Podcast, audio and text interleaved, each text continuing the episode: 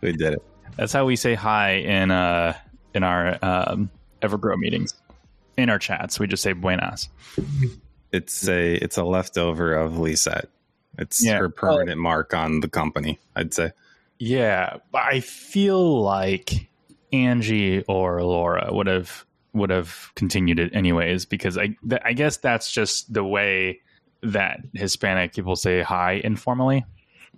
I don't know though because Angie said uh, like when we start our meetings now, I'll go buenas and she'll go buenas. You know, like she'll make it really cool, and then she'll go hola, and then so she does mix it up a little bit. Oh. It's, it's kind of cool. I don't have my I don't have one on ones like you do, and I it makes me want to.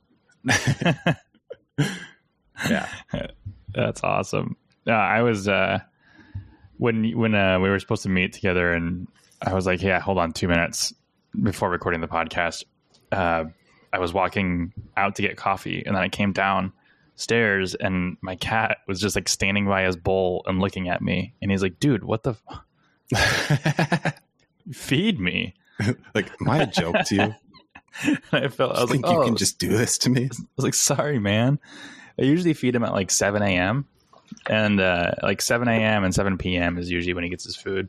And uh, our podcast started at 10 a.m. So it's like, three, he's like three hours. He's like, am I going to eat or what? Like, what's going on today? What kind of Friday is this for you?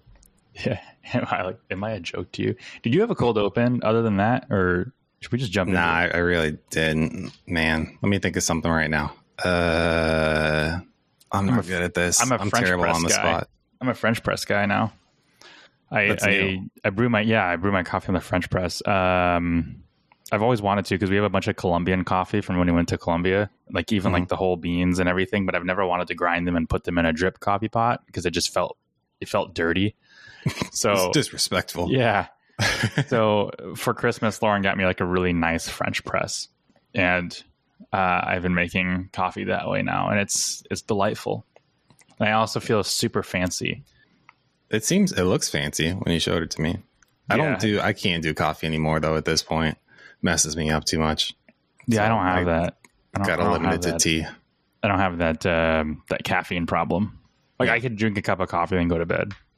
That's the weird thing about uh, bupropion or Wellbutrin is that I don't think enough people. I don't think enough they're told or that they read the things because that's what I take for uh, depression and like it messes you up if you do too much caffeine. Um, I remember college the first time around. Um, I took too much for the first time, and then uh, I think it was the first time where I couldn't sleep for 24 hours, not by choice. Right, Hmm, like I'm just awake and like laying there and looking at the ceiling, like, oh, okay, well, You're just like snorting your antidepressants. it's just a it's a very rough combo. So even now, when I know that if I'm if I'm living dangerously and I know that I have to stay up for a little bit, but I don't want to do it, you know, completely ruin my life, I'll say like I'm at Panda Express, right? I get I get Diet Coke, I fill up the cup halfway, and then just take the L for how much I paid for it, and accept that okay, Cody, you can only drink half of this cup because if you drink the whole cup, you're not sleeping tonight. Mm. Oh, well, I guess when you put it into perspective of like I'm on antidepressants and also can't do caffeine, I guess that makes more sense because I'm not. Yeah, And- it's the amplifier. Sorry, Oh. that was implied. I don't think I said it clearly, but it says that's it's like one of the moderate uh, warnings. It's not, hey, don't drink on this or you'll die. Um, Oh, it's, Don't take caffeine with this or your life's going to be rough. Yeah. that should be the label. I was on uh, Hub, I was on uh, one of the lo- labels that I really enjoyed. I was in HubSpot because I was looking at connecting Stripe with HubSpot because Yeah, I it, got it has email. that. So okay, cool. So it has that connection, and I was like, well, cool. Can I put a payment on the on the quotes that I send to our clients, Mhm. and then like just streamline that process so then we don't have to generate an invoice in Stripe and blah blah blah. Yep, that makes Um, sense. So we can if we pay for like their operations hub starter, which is like forty five bucks a month, and I'm like, Naturally. eh, not yeah, not quite. Uh, I don't really care about that quite yet. Um, but uh, once we have like forty five bucks a month, like once it's saving us like a full hour a month, which I don't think it would at this point, then maybe we can do it. We can map those fields um, both ways. But um, I was looking at it, and on the right hand side where it had like where it's supposed to say like the legal disclaimer, it just said legal stuff. I was like, I was like, I enjoy this. yeah, I gotta say uh, that that was one that worked out very well as far as W's and L's in the company. You fought hard for HubSpot, and then the timeline has worked out properly, right? I mean, based on the discount that they originally gave us to get us on board, that was slowly weaned away, and then we start paying more towards the original price as the time went on. Everything worked out how we needed to because we made an exception to our allocations in order to do that, saying that this is a necessary tool for growth. And then we chose to do it. And then as the growth happened, it fit within back within our allocations for operating expenses. So, yeah, it's still not like we're still not using it to its full potential for what we're paying for right now only because i haven't had the time to go in and like set up those automations because we can i mean we can automate clickup stuff now like there's a direct integration now with that and then there's a direct integration with stripe and diving into okay oh well how can we like i'm sure we could make it work i'm sure we could be like okay generate an invoice for this part of the quote and whatever that whatever product line that creates in Stripe, that'll just be the onboarding product line or something like that. And then all we have to do is generate a new invoice to close out the um, the agreement. But that sounds like a lot of front end work that I just don't want to deal with right now. Yeah, not right now. And so maybe when we do agency use stuff, maybe like we'll have it more streamlined and we can be like, this is how we do it. It's so optimal. Look at how crazy cool this is. Look at us. Look at us. You guys do this. Uh, no, I mean we still do things pretty rudimentary, only because we haven't had the time to to actually get things streamlined. But uh, speaking, uh, well, semi speaking about streamlining things, I wanted to talk about a topic today that I think is kind of hitting the SMMA and agency niche or industry like crazy, and I, think it has a lot to do with a lot of the gurus out there who are now promoting certain tools, uh, like high level, uh, which are basically like an all-in-one marketing CRM lead flow tracking tool that it, it, goes along with our one of our previous episodes that we've had, which was like you know don't build a service off of a software or don't build something in somebody else's playground. And so a, a big, a really popular business model, and maybe Cody, this is probably news for you, but really popular business model right now is lead generation, whether that's through social media or through Google or, or wherever, email marketing. Oh, is this all the crypto people that failed and now they're coming back? yeah, all the forex traders and, and okay. everything.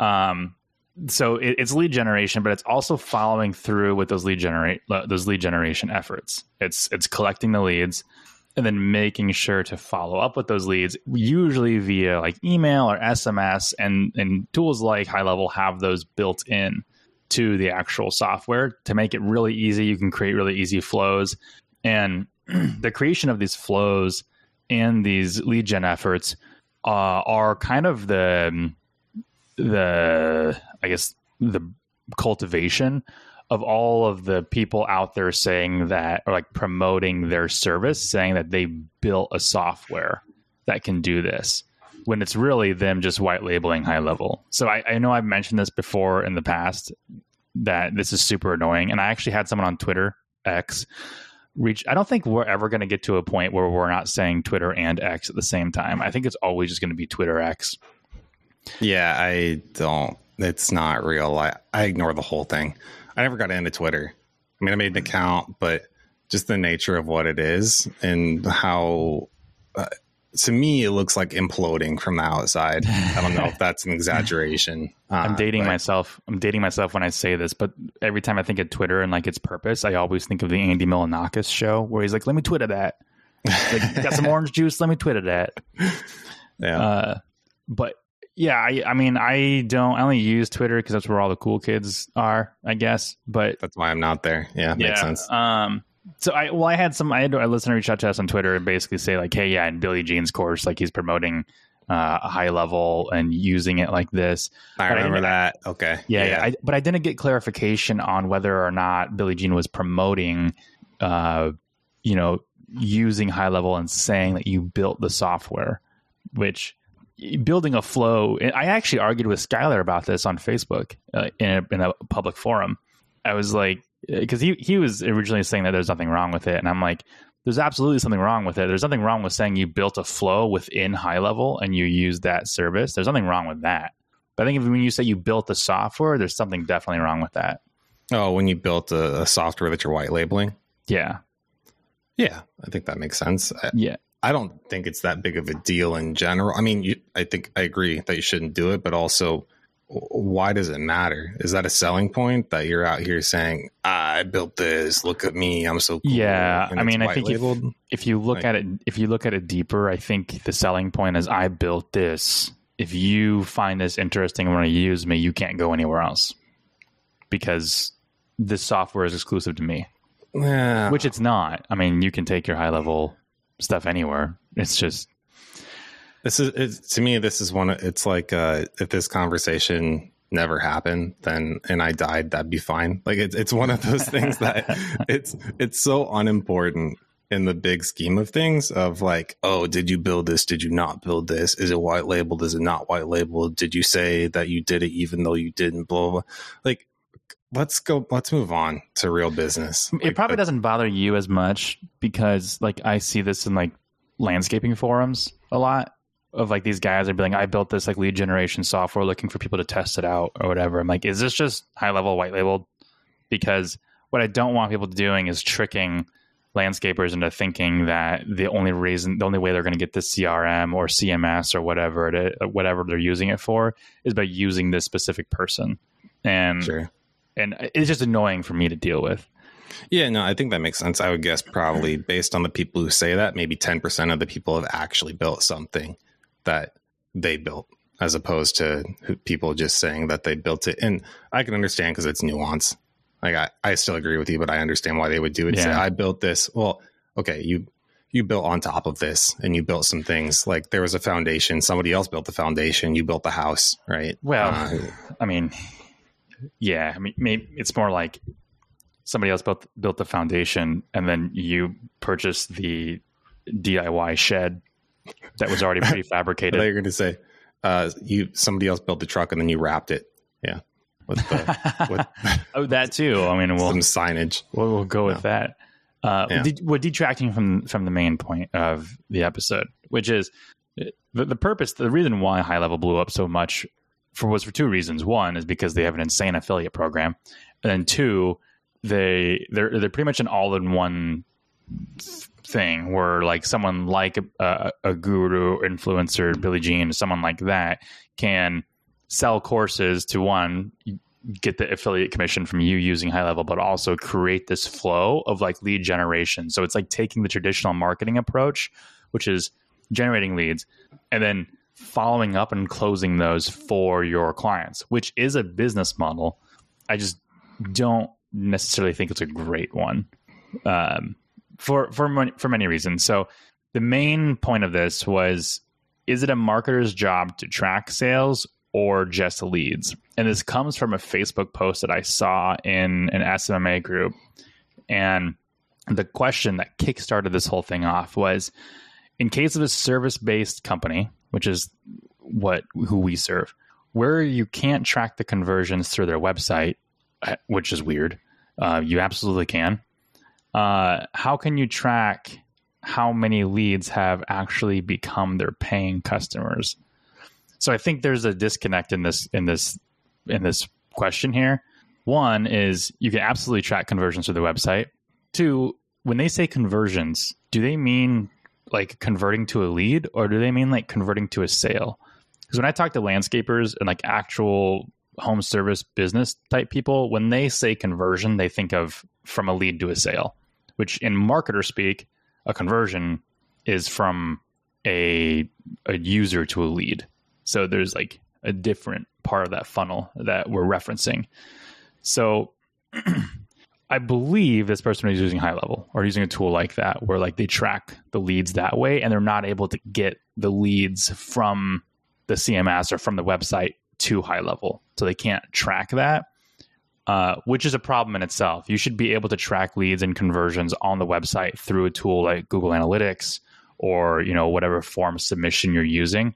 Or you need a mutual understanding with the client that you can't, and then you're going to have to measure things differently. And because mm-hmm. the first thing that comes to mind when you say this is uh, just based on what this person is asking and how they're posing it. I'm assuming I'm trying not to say yet another very bro thing because we've had multiple episodes at this point where we've said we've had bro slips. This isn't even a slip, it's just intentional.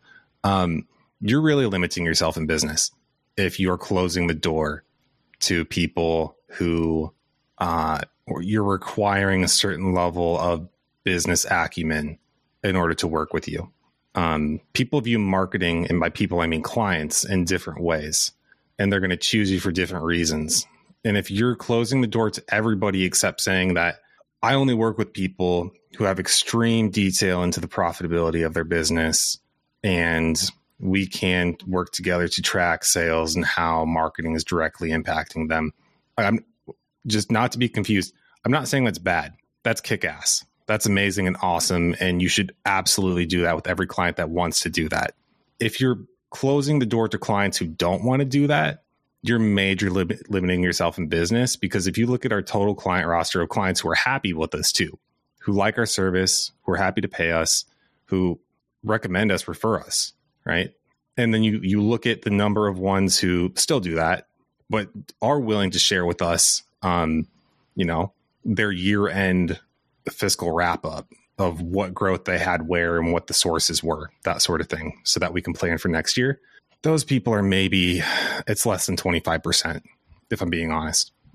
Um, so there's another 75% that you could have that are going to be happy with you if you allow that to happen. So i'm just saying that because what, what you said about whatever that original question was it reads like uh, a computer nerd who doesn't who hasn't actually had a ton of conversations with a different variety of business owners um, because I think that they could be happy with you too if you're willing to work with them. I say all that, and I think everything else that we're going to say is counter to that, though, partly because we we still agree with that concept. It's good, and you should track those things, and that's all good stuff to do. I just making sure that you don't limit yourself by people who are entirely happy working with you, knowing the limitations otherwise. I think should have that door still open. There's a there's a level of understanding how many leads are being closed that you're delivering and and knowing every single one of them that closes one is there's a level of of kind of anonymity between the leads that you get from Facebook or Google or whatever and like what's actually coming up in like you know um, through the website or something like that because Google's not going to share every single conversion and who that person is so they're going to try to like blur that line which means you don't know if something came in organically or if something came in through a, um, a, specific funnel. Like, what if they started the funnel but didn't go through there and they went somewhere else? Like, you're you're losing that visibility. So, if you if you try to track literally every lead that comes in and every sale and try to uh, give attribution to it, uh, you're going to fail. And um, there's going to be a lot more things that you're going to have to try to explain that is just not going to uh, pan out very well. Um, but I, I, wanted to talk more, um, no pun intended, but more high level on on this topic. You're so many shout outs. I really, Dude, I, I, wish I want somebody to reach out. I mean, we, we could, I, but it'd be better, I think, if somebody advocated for us um, to reach out to them and say, Hey, have them on. Let's talk to them because yeah. we've mentioned them quite a bit. So it would be good to, to get more of what they have to say. But yeah, if you guys want someone on the podcast, you should advocate for us because if we do it, it, it just looks like we're just begging. Yeah, it doesn't look great. So uh, okay, I okay, let's back up. I get this. I get the question a lot. Like, I want to be able to track the leads because that's what's valuable to my client. That's what actually grows their business. Is actually is actually selling the leads. Because what if I just provide a bunch of leads and none of them close? Well, yeah, that is a problem but I don't think you need to be tracking every single lead and helping your client close that because at some point you're no longer a marketer and you're just a consultant or a sales rep or a high ticket closer. That's all you are. and, high ticket closer or a low ticket closer, depending on your niche. But the I want to say that every time you say it now, just because I want Oh. to make fun of everybody who uses it unironically. we should have a like a little sound effect. Like every time I say it, it's like high ticket closer. That's good. Save that. uh, but so my belief is that it's a marketer's job to deliver leads and not close them. Um, but y- you should have a basic level of understanding of what your typical client's close rate is. Um, not just your individual client, but your niche as well. So if you're not a niche marketer, like you don't have a specific industry niche, then it's probably a little bit more difficult for you to know what those average close rates are. But if you have a niche, which we recommend, um, for us, the landscaping niche is 50%, the close rate is 50%. So if someone gets a qualified lead, it's about 50%. So if we deliver 100 leads in a month, we can assume that about 50 of those sold. Um, actually, if you want to get down to it, we can assume 25% of them were spam and then the other 50% closed. So 50% of 75 closed. And and that's generally the number the numbers game that we play. Now, there are certain stipulations like in the year 2023, for some reason, close rates just plummeted and they were like 30%. And but it wasn't specific to one like area of the country or one particular type of of client that offers a certain service. It was like all of the United States, the close rates dropped 30% and and this was just from feedback from existing clients from all over the country as well as what i was kind of seeing in online forums as well so but being able to communicate that to clients too gave them assurance that yeah you know the leads are harder to close this time around and um but you also have to recognize too that the close rate on leads completely varies depending on the medium that you're promoting on um, the area you're promoting on, and even the client you're working with. Um, for starters, it's not your fault that your client sucks at closing leads. If your client is also, I, I have clients tell us that their close rate's 90%, which is insane. To me, that just says raise your prices. yeah. And then we have clients that they're like, our close rate on Google is like 10%, which I just don't buy because none of our clients are saying that. And it's so bottom of funnel that there's no way that you're getting a 10% close rate on Google unless, you know, you've got a blog post about something You got local service ads and you're paying $6 a lead or something. Right. Yeah, right. Not to completely crap on them, but that's real hit and miss. so um, when clients would come to come to us and say like hey i want more leads. I want to like you know run on facebook because we primarily focus on google. I have to make them aware that the typical close rate for a facebook lead is like 10% and and this isn't just us saying that based on our own results. This is also from other industry marketers in the landscaping niche. And, and i'm not just talking about you know random pop-up people who you know took an Iman Gadzhi course and were like you know we're getting like 10% close rates because none of them are being honest about their close rates. I'm talking like actual agencies that have been in the game in the landscaping niche for seven to ten years um, that we communicate with and we talked a little bit about this in our last episode but um, of who those types of people are. But they even they're saying like yeah facebook leads aren't that great. Um, we primarily focus on google because that's what really works in our niche for the type of, of service that it is. So i always explain to people that landscaping and lawn care is a luxury service. No one is scrolling through facebook looking at cat videos and fail army and then being like oh you're right. Maybe i should spend 10 grand on a patio. Like it, it just it's very top of funnel. You're going to get people who are price shopping in our industry on facebook and who don't really who aren't really committed. But when you go to google and someone says patio installer near me I, they're pretty committed um, and and leads are easier to close then. So all that to say that we kind of warn our clients in the different mediums that they go into what the average close rate is on those leads. So if they want 10 more leads then they can expect to or 10 more sales they can expect to get you know 100 leads. At least that's the goal for them to to get those 10 sales. But um it's if we had to follow up on all of those leads it would make our lives hell. And it just isn't scalable that way Yeah. Uh, there's so much I could go into with this. Um, let's go back and just start with what you said. Is it the marketer's job? No, that's weird. Uh, if for no other reason than closing leads and converting them to sales that's business, right? That, that's mm-hmm. just business, and that's your job if you run a business. Um, and there's a whole spectrum of people who decide to do marketing and outsource their marketing services to an agency. And some of them are good at business, and some of them are bad. And some of them have no business experience. Some of them have 30 years, and they might, you know, you can be good with zero and bad at 30. Uh, you can't control that. There's nothing you can do about that. I think we got to go back though and talk about performance marketing because that's what this is. And the people that are thinking about this, um, there's all different categories that people go about doing this. You have um, paid affiliates, right? Uh, they're selling leads and they're subtracting their costs and they're eating the, you know, not eating, they're keeping the profit. You have rank and rent where people are just arbitrarily deciding what amount to take their GBP listing and sell it for each month and then skin, you know, white label the website or wherever, wherever they're getting the leads. You see Google sued somebody for that? Oh, really? Yeah. Well, I don't, uh, I think so. Brutal. Uh, yeah. Well, hold on. Let's look at it real quick. Google sues rank and rent. Well, I think I remember that. I think you said this. Yeah.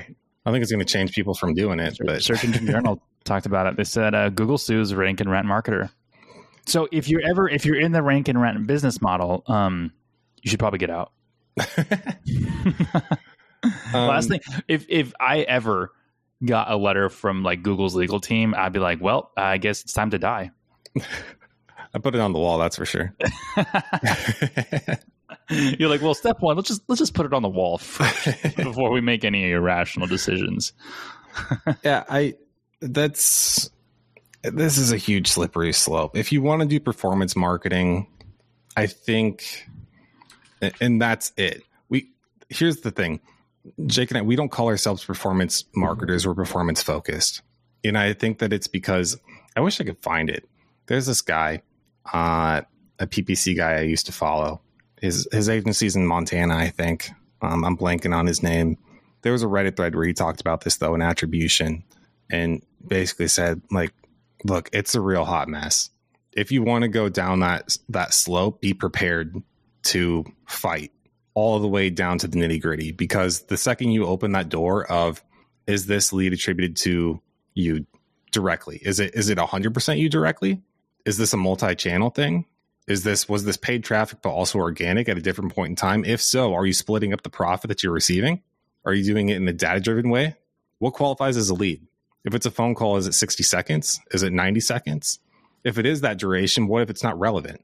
At what point do you say this isn't a qualified lead or this is because this inquiry was relevant or this one ir- was irrelevant? And now I've decided that, you know, it doesn't work.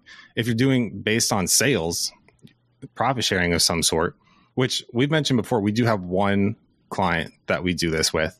We know them in uh, person. Like they're like an actual friend. We worked with them at an yeah. agency. So like that's the only person we're willing to do it with. Yeah. So that's yeah. What I was going to say is, are do you trust them? To be completely honest, because how else are you going to do this? Are you going to check their books every month, where they they send over what you know their invoices of what they sent out and what they got paid for, and then you're now going to you got to be prepared for all that if you're going down that path of of attribution. Jake and I are performance focused. We tell people we are focused on getting you leads in business. And I think that that is, I wrote it down, didn't I? I think I said this past me is usually smarter than present me. So let's see what I said. um, Scientific Advertising is the book that this concept comes from. Cheap book. I'm pretty sure you can get it on eBay for less than 10 bucks. Um, just the general idea is that marketing should work, as in it should generate business, and that the business that it generates is profitable. If you're not doing that, if you're marketing and you're losing money overall from it, I think that's not successful marketing. And I'll go down this path. This will be a tangent. Um, there are places at this point in time, depending on your niche, depending on your market, that are becoming fiscally unviable as marketing channels for certain businesses. And I think it's important to be truthful and honest with clients about those things. We have no shortage of clients that are just waiting for us to come up with the next thing that's going to work for them. We are not the agency that sells a service and then figures it out.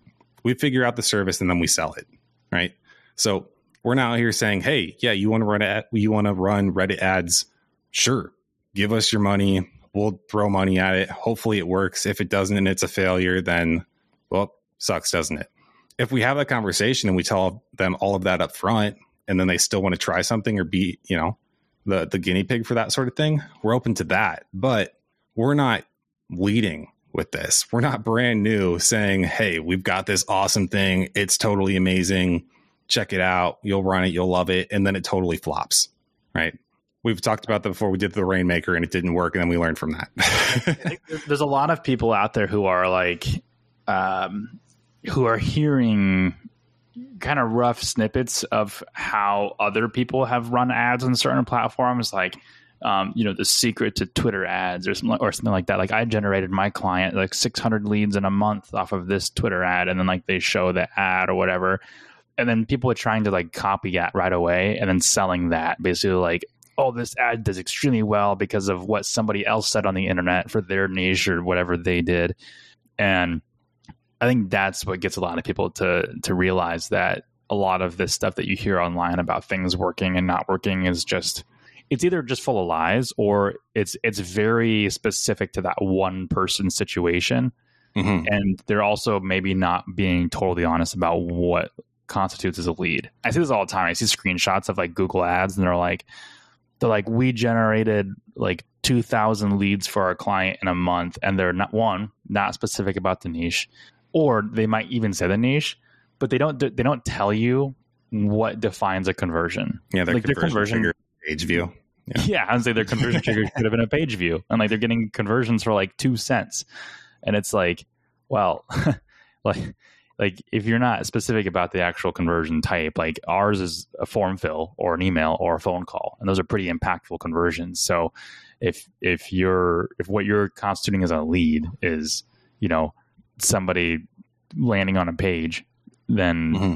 uh, that's uh, it, it's it's a way to make yourself look good on the front end but if the client's ultimately not getting leads like actual leads that they can call then that's a problem look we uh, want to believe it too we want to believe that those things are real, that we can do it, and that it'll work. And we talk about mutual profitability with our clients. We also have mutual frustration. there are clients who, know, they want us to figure out the next thing that we can, so that we can sell it to them, and they're kind enough to wait around while we figure out the next tier for them to do whatever thing it is. Because, and not all of them. Some of them just say, okay, well, I'll.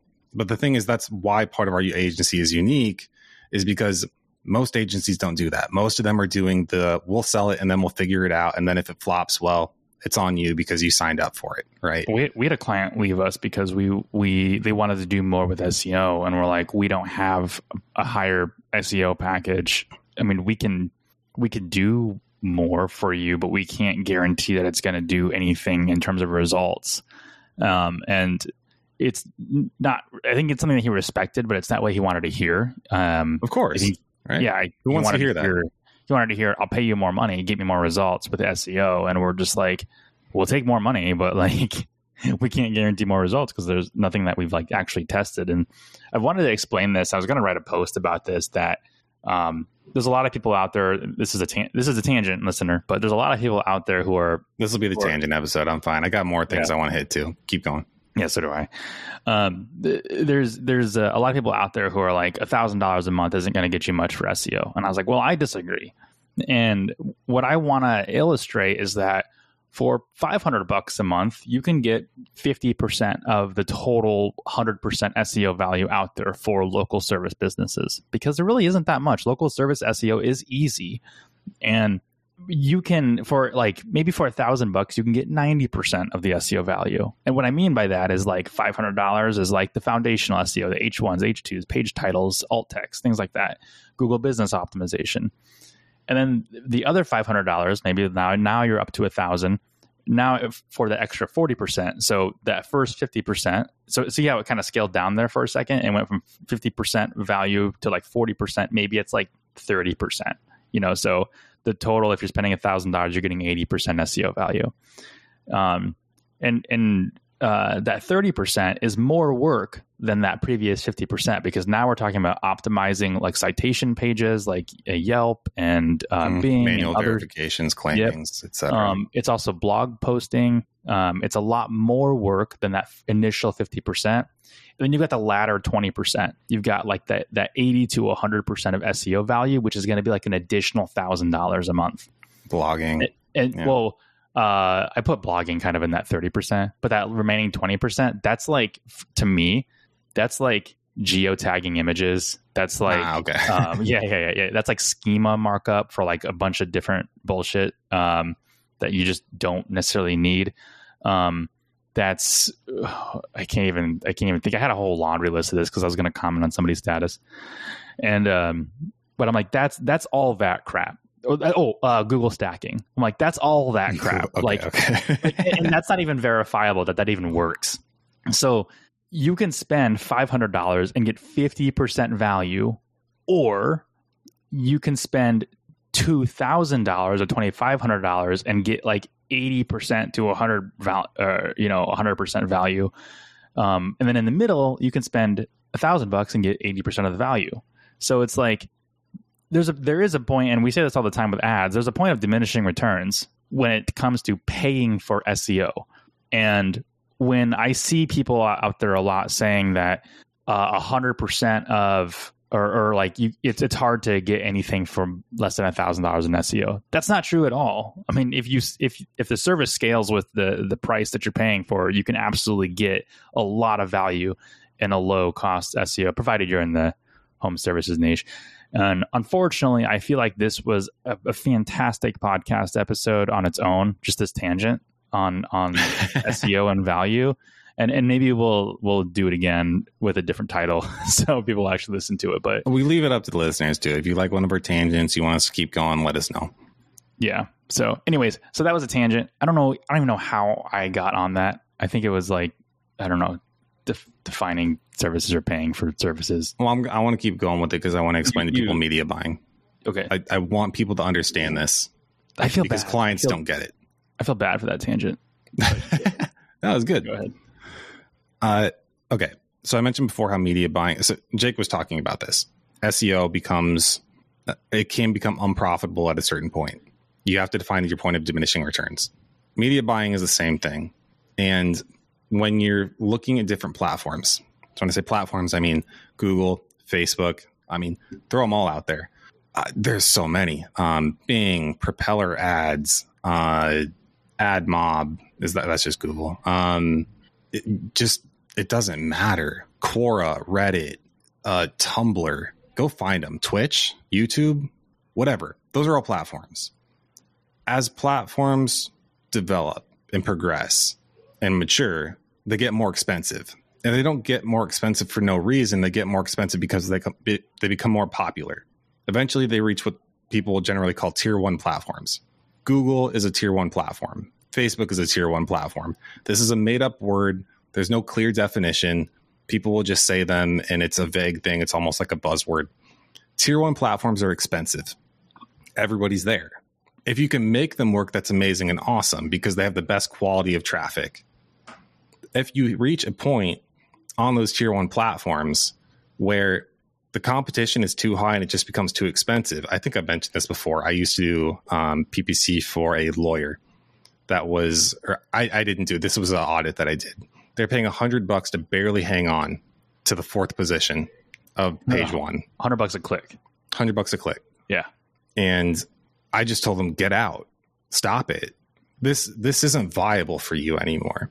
I mean, he wasn't like personal injury or something. If he was, I'm sure there's like some kind of lawyers like, that's great. I love it. I make four hundred thousand dollars on a, was he like a lawsuit. divorce attorney or something?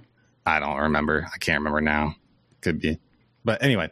So when that happens, you have to start looking at the next platforms, and what you do is you just, in my opinion, you start looking. You go to the next tier of quality because platforms can have varying levels of quality of traffic to complete garbage to really solid.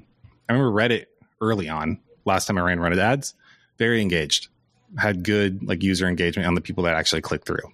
Um, when you go to those platforms, you have to gauge that, of course, the quality of the traffic. You're going to have maybe some click fraud or whatever, especially the the second and third tier sort of thing where you're not even sure if this is real humans clicking on these ads. That's one thing, but the other thing then is your cost per acquisition. You're weighing that against what you're paying because if you have garbage, like Jake was saying about Facebook, there's a lot of tire kickers on Facebook, even though it's tier one it's okay to have garbage traffic if the cost is low enough and if the client is willing to wade through the garbage. If you have a 10% close rate on Facebook, but you're getting leads at five bucks, it's 50 bucks a lead. You have to throw away nine. If it's still worth it for them because on Google you're paying 200, then in that case, it might be worth it. I mean, just the math says that that's a good option to do. But you have to be the one to determine the viability of the platforms. It doesn't matter where you're at or where you're going like eh, no matter what platform you're on, you're going to be doing that weighing of measuring out is this going to be a viable platform to offer as a service to? Can I market this? And you you don't have to. You can be like every other agency out there that sells it and then figures it out. Hey, we offer this, right? Then the client signs up and then you figure it out and you know, most likely not going to be great. You might get lucky um, but I think you're going to be much better off if you figure it out first, determine your viable platforms, and then go sell it for as long as they are viable. I think I think a lot of people that I think I think the main reason why people sell leads versus like actually doing like marketing on a particular platform for a specific niche is because I, that's like their offer, their value. Like I'll provide these leads, you will close sales, or you don't, you know, have to pay or something like that. And I think that's it's a unique value proposition for for the time. It's going to get very old very soon though, um, because people are kind of catching on that like, hey, it doesn't really work as well as it, it did in the in the course that you took, um, and I what's what the, the biggest challenge that you're going to run into, and and I wish I would have said this earlier earlier in the episode to catch anybody who might have dropped off early, but the biggest challenge that you're going to have with the the lead model and closing those leads and tracking those is that every client that you have is going to use a different CRM.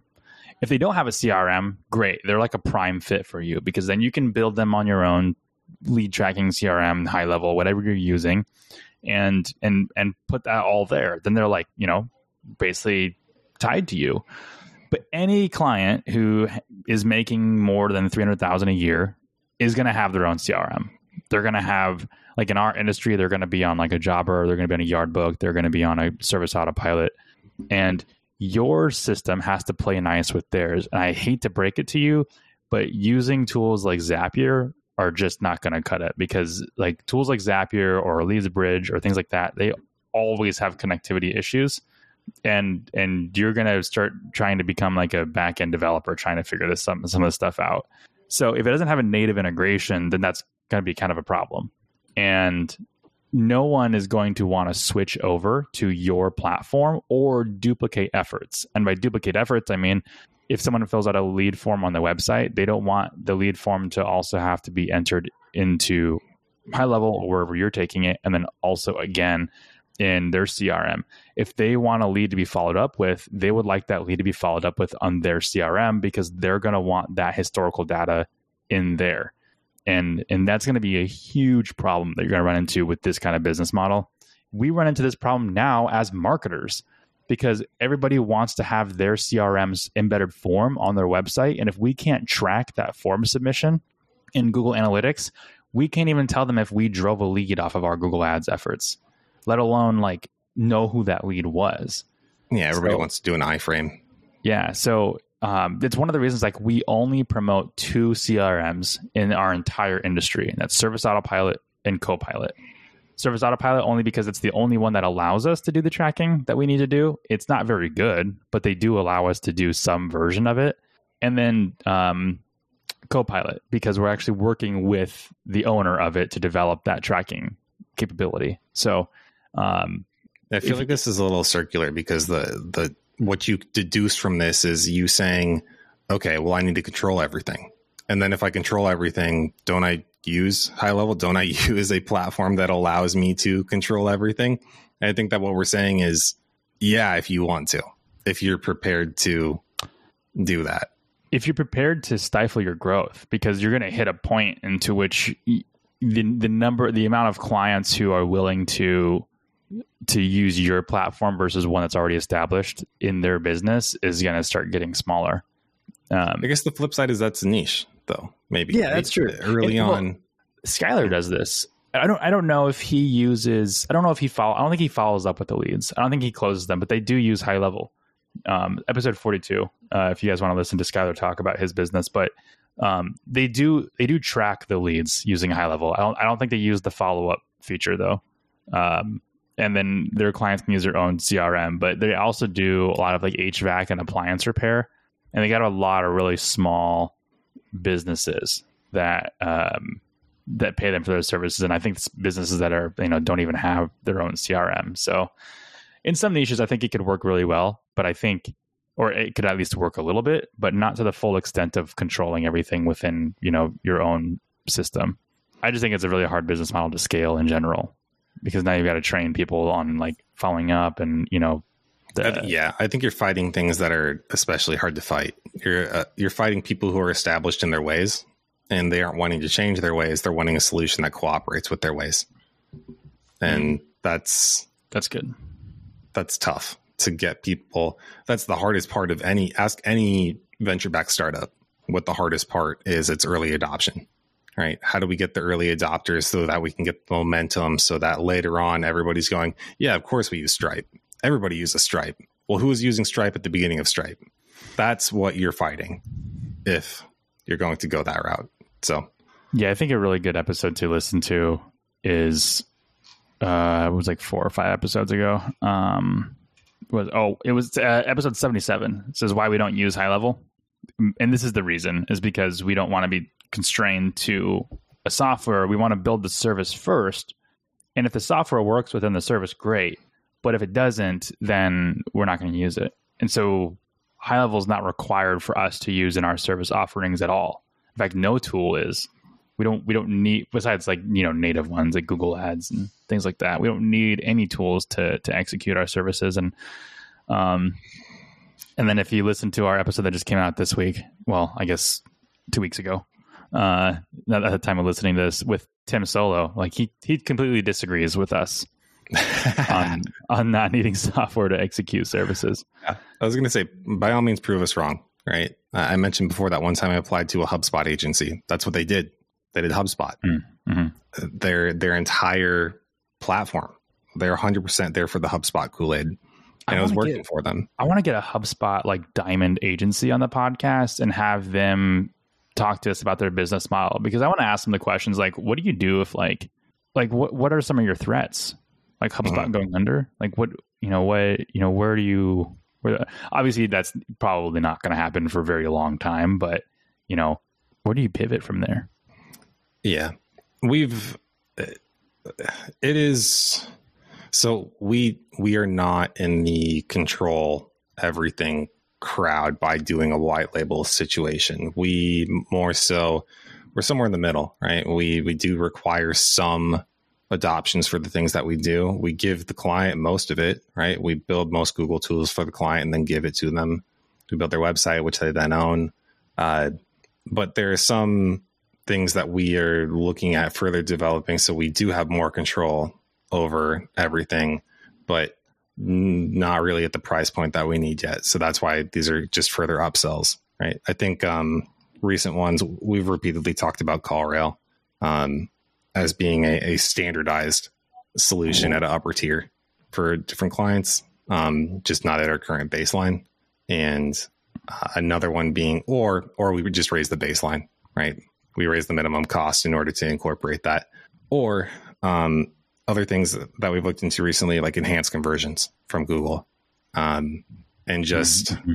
After looking through that, trying to measure is this one of those things like, is this the future? Everybody's going to have to do this pretty soon?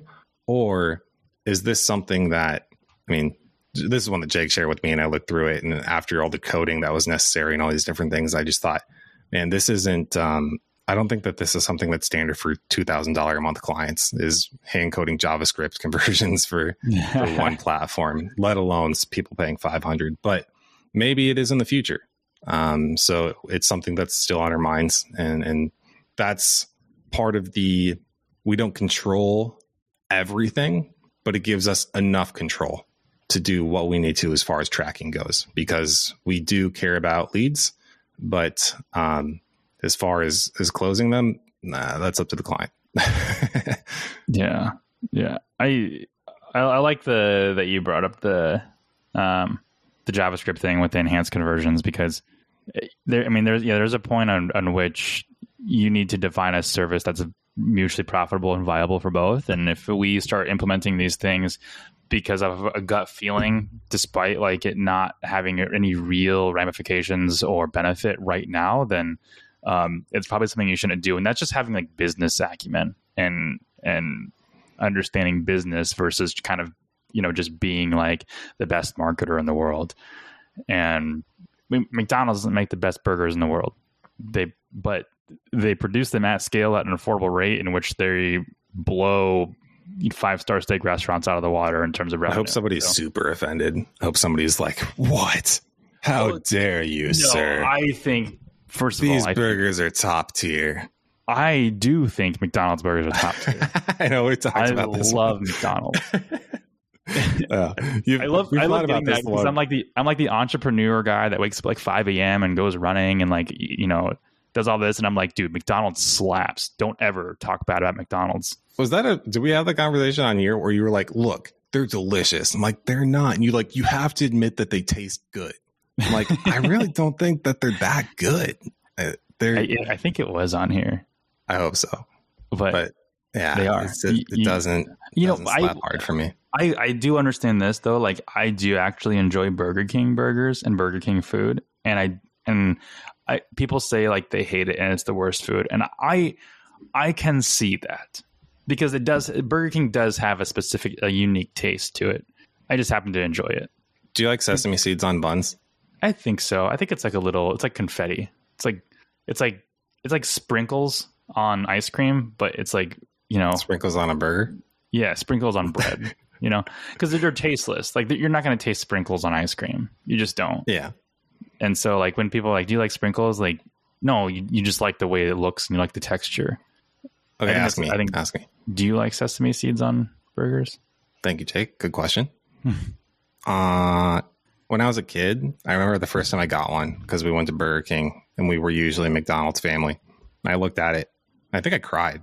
I was just like, "Mom, what is happening? What did they do to the bun?" So because I was just so deep into the, the McDonald's Kool Aid. I wouldn't eat it, and then she she was very nice, and she scraped it off for me. All um, the sesame seeds. Yeah, it was just yeah. like like filleting the burger. it's like a fish, but it's a burger. So we're just she's peeling off, like skinning the top. Do, do, doesn't uh, McDonald's Big Mac have sesame seeds?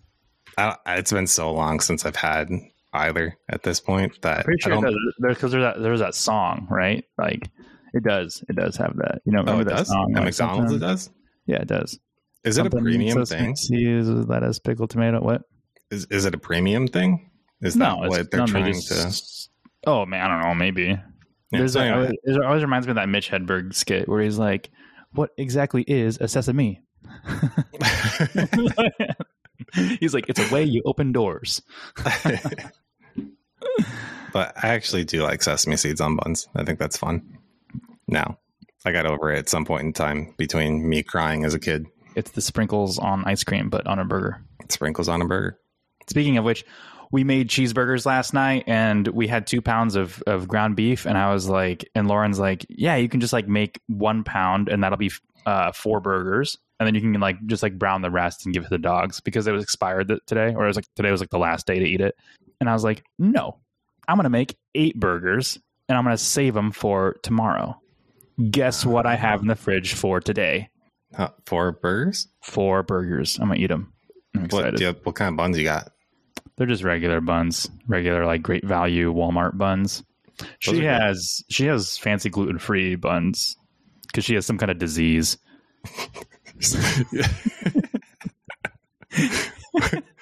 what is the? I don't even know where you buy if you wanted to to have your sprinkles on your buns. Where you go to buy sesame seed you can, buns. You can get sesame them? seed buns at the store. Yeah, at Walmart.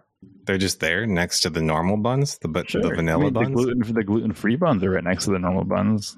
Sesame seed buns, Walmart. So look, I don't buy Yeah. enough. Pepperidge Farm has sesame seed buns. Oh, okay. I can pick it up today, curbside at Walmart. All right. Okay.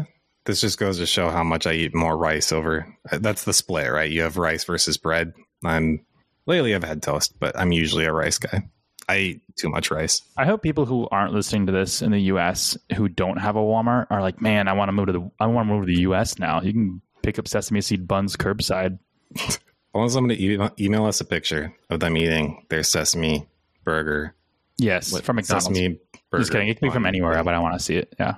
Uh, yeah, I'd be really happy. Uh, all right, we should end this before we start talking about something weird. Uh, too late. That was weird. All right. All right, everybody. Thanks for listening. We'll catch you next time. See ya.